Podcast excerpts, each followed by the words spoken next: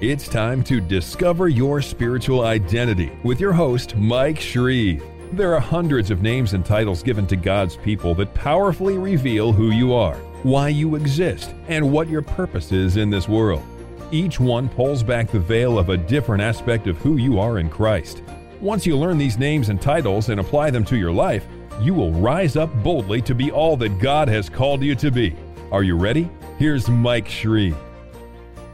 Why are Christians referred to as converts? That doesn't just mean being converted to a certain religious worldview, it's far deeper than that. It's only found one time in the entirety of the Word of God, and that's in Isaiah chapter 1, verse 27. But there is a profound application of that term that stretches from Genesis to Revelation. It's about the conversion process that is going on in each one of us individually and in the body of Christ as a whole. See, life is all about a process, and it's a process filled with purpose and a process that is filled with problems. But in the midst of the problems, because of the purpose, the process is going to prevail in you by the grace and the mercy of God. And it's a conversion process that has taken you from the depths of separation from God, the darkness that's invaded your souls, the satanic curse that's invaded this world, and lifting us all the way up to the image of the Almighty God Himself. That's what it means to be a convert. Again, let me reemphasize it's not just becoming an adherent of some particular religious worldview, it is a supernatural, transformational process that's happening on a daily basis. Now, let me read the verse. Isaiah chapter 1, verse 27 says, Zion shall be redeemed with judgment, and her converts with righteousness. Let me repeat Zion shall be redeemed with judgment, and her converts with righteousness. The Hebrew word that is translated converts is the word shub, S H U B in our English alphabet. And the curious thing about that word is this it has a triune meaning. It means to turn away from, to turn toward, and to return. So it's talking about a process to turn away from, to turn toward, and to return. And there's a couple of scriptures where that Hebrew word is used and it's translated into the word turn instead of the word convert that really brings out the flavor of its meaning. Ezekiel 33, verse 11 as I live, says the Lord God, I have no pleasure in the death of the wicked, but that the wicked turn from his way and live. Turn, turn from your evil ways. For why should you die, O house of Israel? And of course, that's not only physical death, but spiritual death as well. The word translated turn there is shub the same Hebrew word translated converts. So it means first to turn away from evil that ultimately ends in death mental death, emotional death, spiritual death, physical death, and ultimately what is called the second death. But Joel uses it in a much more positive sense. In chapter 2, verse 12, the prophet Joel said, Now therefore, says the Lord, turn to me with all of your heart, with fasting and with weeping and with mourning. Again, the Hebrew word is turn. It's not talking about turning away from evil now, but it's talking about turning toward God. And ultimately, doing this causes us to return to something that Adam relinquished in the garden. Really, two things he relinquished the image of God and shared dominion. And when he came under the authority of Satan, the image of God was marred and dominion was lost. But we are returning to that through the conversion process. Now, we need God's help. This is not just something we do on our own, it's something God needs to help us with. And Jeremiah 31 18 reveals that. The prophet is talking about Ephraim, and Ephraim was another name for the northern kingdom of Israel when there was a split in Israel. And he said, I have surely heard Ephraim bemoaning himself, saying, Thou hast chastised me, and I was chastised, talking to God. As a bullock unaccustomed to the yoke, in other words, rebellious, and they were living according to their own will, not according to God's will. But then the prophet said, Turn thou me, and I shall be turned, for thou art the Lord my God. In other words, speaking in behalf of the northern kingdom of Israel, he's saying, If you will just turn us, we will be turned. Recognizing that it takes the intervention of God for any of us to change, to turn away from evil, to turn toward God, turn toward righteousness, turn toward purpose, and to return to what Adam lost in the garden, which is, on the highest level, intimacy with God. There are two primary ways that God effects this return in us and this transformational process, this conversion process. Have you ever seen a converter for instance, they have converters in dams that take the motion of the water that flows through the dam and then converts that motion energy into electrical energy. And then, of course, houses and businesses are powered and much good is accomplished. But it requires a converter. Well, God has certain things that act as converters in our life. And when our life pours through that converter, it comes out completely different. Something happens, it's transformational. Let me give you the two main means of conversion that God uses on a daily basis. First of all, the Word of God. Psalm 19, verse 7 says, The law of the Lord is perfect, converting the soul. Why don't you quote that with me right now, wherever you're at? The law of the Lord is perfect, converting the soul. Now, in the Old Testament, when you find a reference to the quote unquote law, it's referencing the Torah, the first five books of the Bible Genesis, Exodus, Leviticus, Numbers, and Deuteronomy. But the psalmist said that the law was perfect in converting what? In converting the soul. But that's not the only part of you. You're made up of three things spirit, soul, and body. The law can't really convert the spirit, but it can change and transform the soul if someone yields to the influence of the commandments that God gives. Now, of course, we're in a new age, and the law, in many of its facets, is no longer relevant as it was in the beginning. For instance, the ceremonial laws and the dietary laws are no longer required for righteousness' sake. But anyway, what is the soul? The soul is comprised of three things the mind, the will, and the emotions, which are all in a fallen state prior to coming into a covenant relationship with God. Our mind is filled with confusions and deceptions. Our emotions are filled with all kinds of negative things like depression, discouragement, hate, guilt, bitterness, unforgiveness, and a host of other negatives. And our will is broken. We're barely surviving. But if you make a decision to yield to the transformational process, to yield to the conversion process, it's very similar to something I witnessed as a boy. See, when I was growing up, I was intrigued with nature. I loved critters. God bless my mother for putting up with it. I had a snake collection. I had uh, a tarantula collection. I had uh, all kinds of bugs and lizards.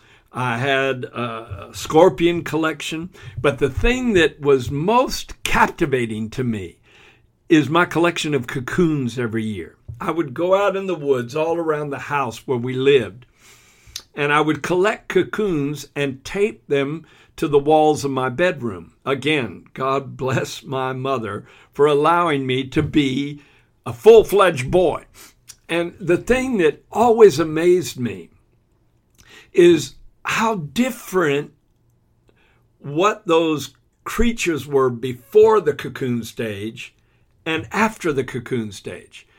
Just little roly poly caterpillars, sometimes with dozens or more legs, crawling from one place to another, earthbound, submit to the temporary look of death for a season, retreating into the confines of that cocoon, only to emerge a few months later totally changed, completely changed. So much so you would never recognize what that thing was prior to the process that took place in the cocoon.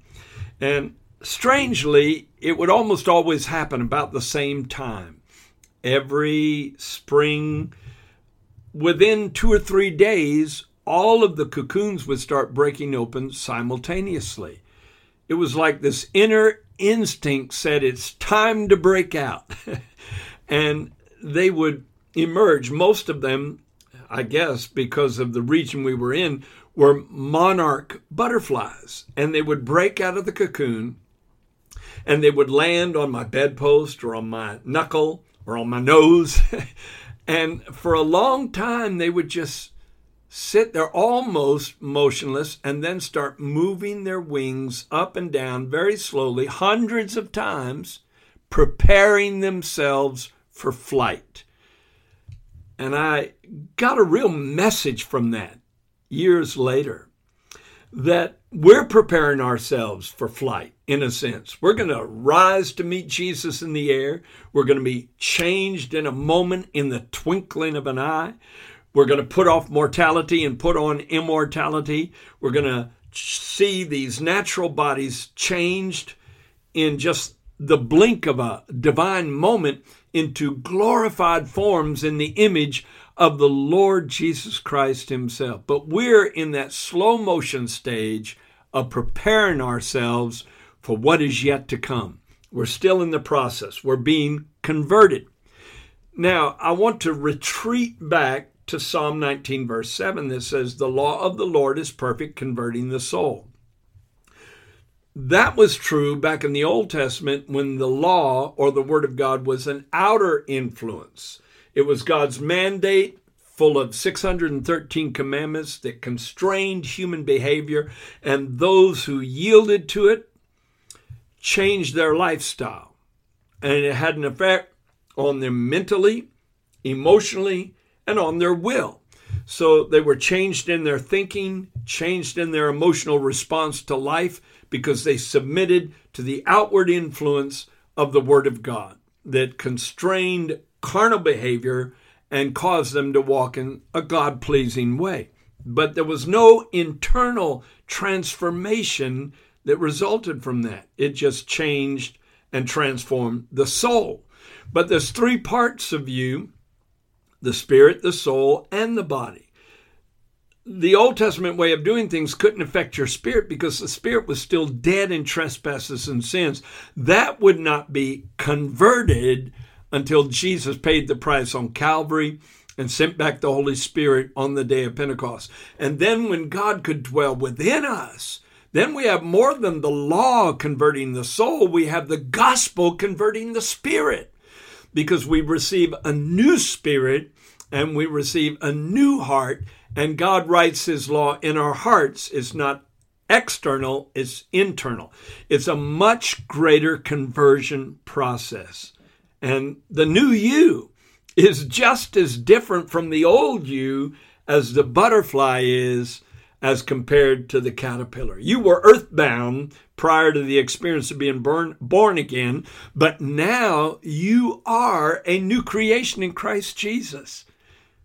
So let's walk in that newness of spirit. Let's walk in that newness of life. Let's walk as if we are changed people. We're not the same old man or woman that we used to be.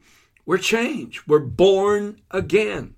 Now, the other converter that is now internal was external under the Old Testament, but internal in the New Testament, is the Spirit of God. God always changes people through the Word and through the Spirit. They work together. Neither one is sufficient by itself. And in Proverbs chapter 1, verse 23, the word shub again is used, and God said, Turn at my rebuke. Translated turn instead of convert or converts. Turn at my rebuke. Surely I will pour out my spirit on you, and I will make my words known to you. So now God introduces a new aspect of the conversion process. We're not only changed by the word, but we're changed by the Holy Spirit. Because the Holy Spirit's job is to do that very thing. Jesus indicated that in the New Testament, in John chapter 16, verses 7 through 11. Listen closely now. He said, Nevertheless, I tell you the truth, it is to your advantage that I go away. For if I do not go away, the Helper will not come to you. But if I depart, I will send him to you. And when he has come, he will convict the world of sin and of righteousness and of judgment. Three things. Notice this. The Holy Spirit will convict or convince or reprove the world of sin, of righteousness, and of judgment. He said, Of sin because they believe not on me, of righteousness because I go to my Father and you see me no more, and of judgment because the prince of this world is judge, the ruler of this world is judge. That's the same threefold process of conversion. The Holy Spirit convicts us of sin so that we will turn away from the old nature, the evil way of living and doing things.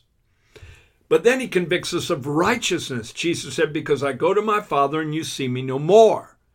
So the example of righteousness is gone, but the Holy Spirit within us quickens us with a desire to be like Him. So we turn away from sin, convicted of sin. We turn toward God, inclining our heart toward this desire of being like Jesus, and we return because we realize the prince of this world is judged. He came under judgment. God judged between the fallen and the one who caused the fall. He judged between those infected by the fallen nature and the one who caused the infection. And he decided the one who caused the infection was the one who was worthy of judgment and of greater guilt.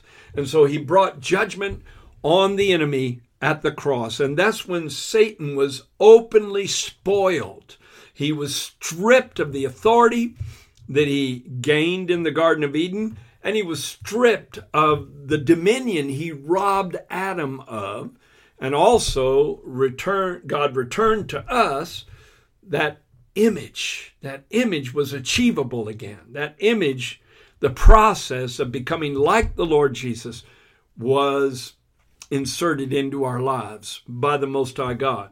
Now, let me give you one more scripture and then we'll close. Second Corinthians chapter 3 verse 18 says, "We all with unveiled faces beholding as in a mirror the glory of the Lord are transformed into the same image from glory to glory just as by the spirit of the Lord." That's talking about the two converting processes in our lives the influence of the Word, the influence of the Spirit. Because in James's writings, he likened the Word of God to a mirror. And he talked about how in the natural we look in a mirror and then we walk away and forget what manner we are, what kind of appearance we have, what kind of features we have. And then we'll go back and look in the mirror again and we walk away and forget what manner of man or woman we are. And then we have to remind ourselves over and over again by gazing in the mirror what our appearance looks like. Not in an egotistical way, it's just the way life is. Well, in like manner, the Word of God is a mirror and it reflects the image of the Lord Jesus Christ. And we look into the mirror of the Word of God and see the one who was the Word made flesh. And we see a reflection of what we are to be what we are to act like, who we are to become like. And so there's a process of change. We see it reflected in the Word, and then that's activated in us by the Spirit and both are contained in 2 Corinthians 3:18. We all with an unveiled face beholding as in a mirror the glory of the Lord. We see his glory reflected in the mirror of the word of God, and by looking at him when we see him, we become like him, for we see him as he is.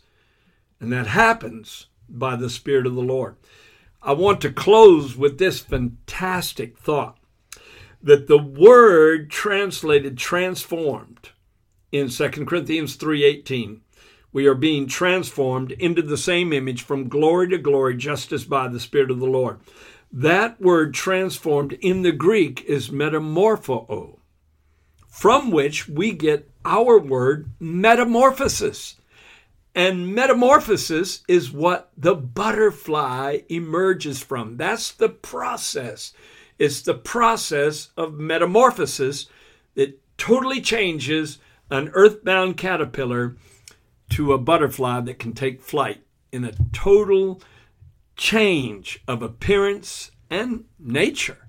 And that's what God is effecting in you a metamorphosis because you are one of Zion's converts. And in the next episode, I'll talk about why God said Zion shall be redeemed with judgment and her converts with righteousness. Why is it connected with the idea of Zion? What is Zion? What does that word apply to, and why are we referred to as Zion's converts? That's the next episode.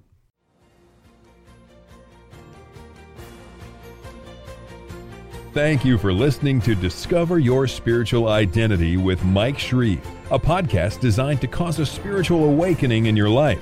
Be sure to subscribe on iTunes, cpnshows.com, or wherever you listen to podcasts so you don't miss new episodes.